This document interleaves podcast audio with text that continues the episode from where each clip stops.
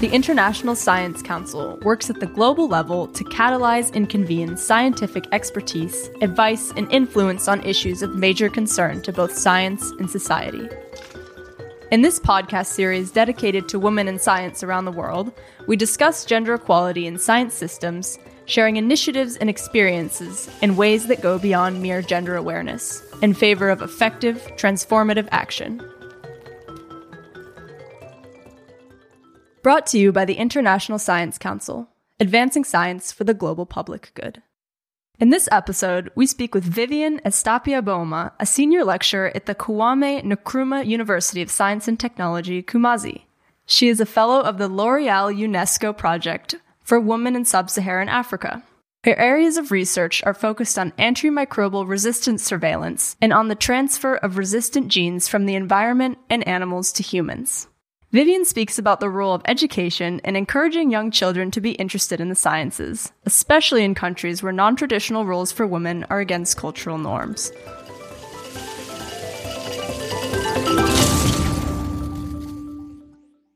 Thank you so much for coming down to chat with us today. Could you just give me a brief introduction on yourself and where you're from and your areas of research?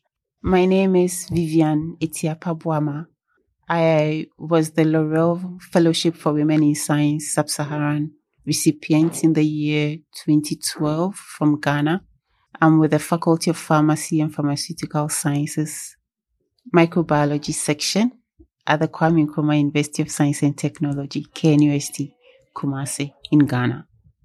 Could you tell me a little bit about gender equality in your country, in your home country, and how your work and your career was affected by it? Hmm, that's quite tough. You know, gender equality is it's a global issue. Now, we know worldwide women have a higher percentage in terms of population than like compared to men. But then in most cases, especially when you are looking at the top category jobs, you find out that they are mostly male dominated. Mm. And I think it's, it's almost everywhere, including Ghana. So in Ghana, when you go to the research institutes, the top, top research, the top, top careers, mm. you'd realize that they are really male dominated and less female dominated. The female are mostly found in the market, selling at home, taking care of their children as compared to the male counterparts. Have you noticed any changes, for example, in the last decade? I may not have lived quite long to really make such a comparison. Mm. But then I think gradually we are getting more female to be interested in science, to be pick, to be going to the universities, to be reaching, having their PhDs, doing postgraduate courses. So yes, there is a general increase in the trend, but then I think there's still much room for improvement. Yeah. You mentioned that women in Ghana traditionally play these sort of traditional roles in society, working in the market or home with children. So, what inspired you? Did you have a specific moment where you realized you wanted to study science, or was there someone that inspired you? I, I think for my case, it was just because my parents took me to school. I was educated right from the beginning. Yeah. And then I got encouraged by my teachers to mm. go on. So you don't end with your education just because you've completed high school. Yeah. But then you go encouraged to take on, you have to go to the university, you have to do your masters. I had a, I had a cousin who told me once, you know, oh, so this friend of mine, she was making so much noise. She said she's done her masters. You to go and do your masters. Eh? so I can tell her my cousin has also done her masters. So yeah. I have these encu- people encouraging you and then urging you on. And then I find myself where I am. I think gradually yeah. more and more women notice that it's a global village and you can't mm. just stay at one place. So you need to, you need to add more value to yourself. Yeah. What sort of, on a local level, for example, you know, maybe in a village? What sort of positive reinforcement? How can we actively attract young women to science sort of in these small communities? In small communities, getting more women to be active in science usually depends on the teachers that they have. Mm. If the teachers are encouraging and they let the, the younger girls know the opportunities that are available for them, then these girls will take them up. Mm. And then also, so aside the teachers, you, you need the parents to be willing to push the, their female wards forward, put them into schools, put them into education, get them educated, be willing to push them up the educational ladder. But then you need a role model who in most cases are the parents and then the teachers to encourage the girl child to remain focused and then to complete or rise up the educational ladder. Mm. If we look at this question through the lens of big scientific organizations, how do we make that link sort of between organizations like UNESCO, for example, and these small families and local communities? Where does that sort of start and how do we start that conversation and drive that conversation in institutions? From the big organizations, so they would have to, it would trigger down to their national reps, the reps in the various countries, which will trigger down to the heads of institutions, the chiefs, the queen mothers mm. in small communities, and then to parents. And then they would get the individuals interested, interested. Yeah. And then willing to let their girl child go to school. Can you recall any specific challenges or stories perhaps that you faced through your career when you started studying science and to where you are now? One challenge is the fact that some courses are still categorized as male courses, mm. engineering, the physical sciences. Yeah. If probably the the male terminology or the male ideology had been a little less intense, probably I would have picked up one of those courses.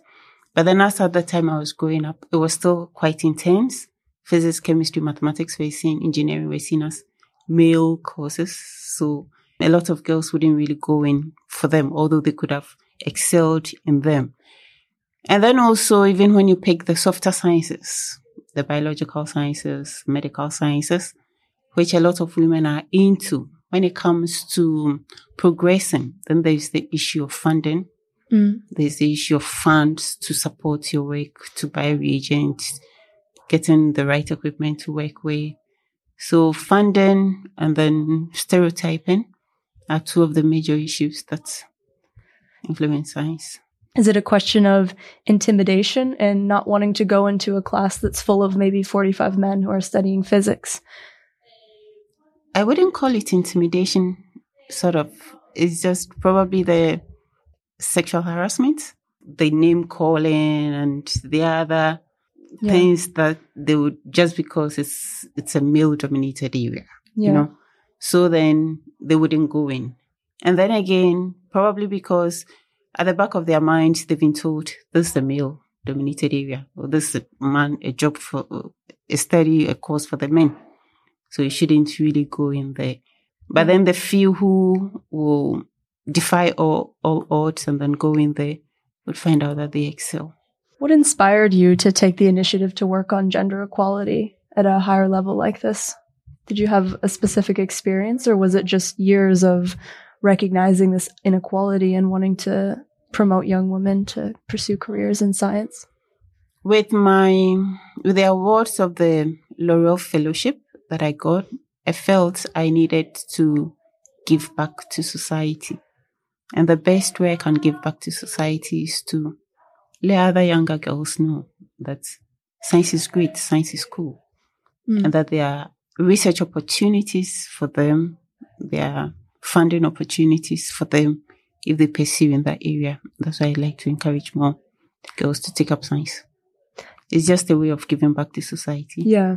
So if you could look back at yourself, you know, when you were just starting your degree or just becoming interested in studying science and your research, what advice would you have given to yourself or would you give to other young women who are entering these careers in science? You should focus on your education, especially when you are in school and that's the main reason for being there you you are in school to learn, so you focus on it, make good grades, be interested in in research. What you can do is to identify an area that you think you are passionate about, and then you work towards it. But you have to focus on your education. Mm. Other things will come up, but then you don't have to lose your focus. In regard to the L'Oreal Fellowship from UNESCO, how did you get to the point where you received that? What were the steps leading up to receiving this fellowship? Okay, so your um, proposal has to be good. You have to get a good proposal. You have to get your recommendations, and from your head of department and from your academic supervisor.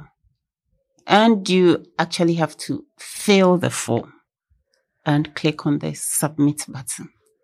What was your proposal? It was on microorganisms from poultry farms and poultry farmers. So my work has been on the relatedness of bacteria species among humans, animals, and the environment. It's more of one health, the one health concept. Mm.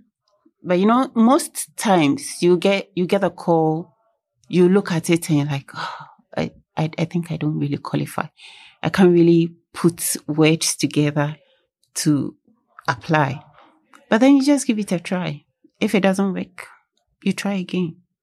One thing too that you should you should keep in mind is to never give up because the rejections will come, but then you have to keep trying.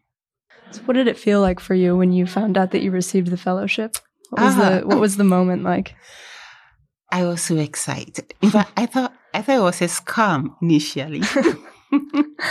but I was so excited. I quickly ran to my supervisor and then I was like, so we got a L'Oreal fellowship. And then later I was asking myself, hmm, what if this is a scam? so then I started reading on it and I actually got an um, a link. I got the letter and everything. And then it was it was nice. What have you been working on since you've received the fellowship? What sorts of projects are you doing at the moment? It's still the same One Health concept. Oh, the same. Yeah. Mm. Looking at different organisms and their relatedness between humans, animals, the environment, the source of contamination, and then antimicrobial resistance. Mm. Yeah. That's what I've been doing. What are some of your big achievements that you've made in this research in this project? Hmm. Some interesting findings, for example. Which one will you say and which one will you leave out? well, so we've worked on we've worked on different organisms, we've worked on different samples, we've worked we've looked at a lot of genes. We've looked at the relatedness of genes between humans and animals and the environment. We are still working. We I I really hope that um uh, with further work we'll be able to trace resistant organisms to where they're coming from. Mm. And then I also do some plant work alongside. Maybe we'll be able to come up with new antimicrobial agents that would help solve the antimicrobial resistance challenge. Yeah, that's very interesting. Mm. Thanks very much for coming in, Vivian. It was lovely to speak with you.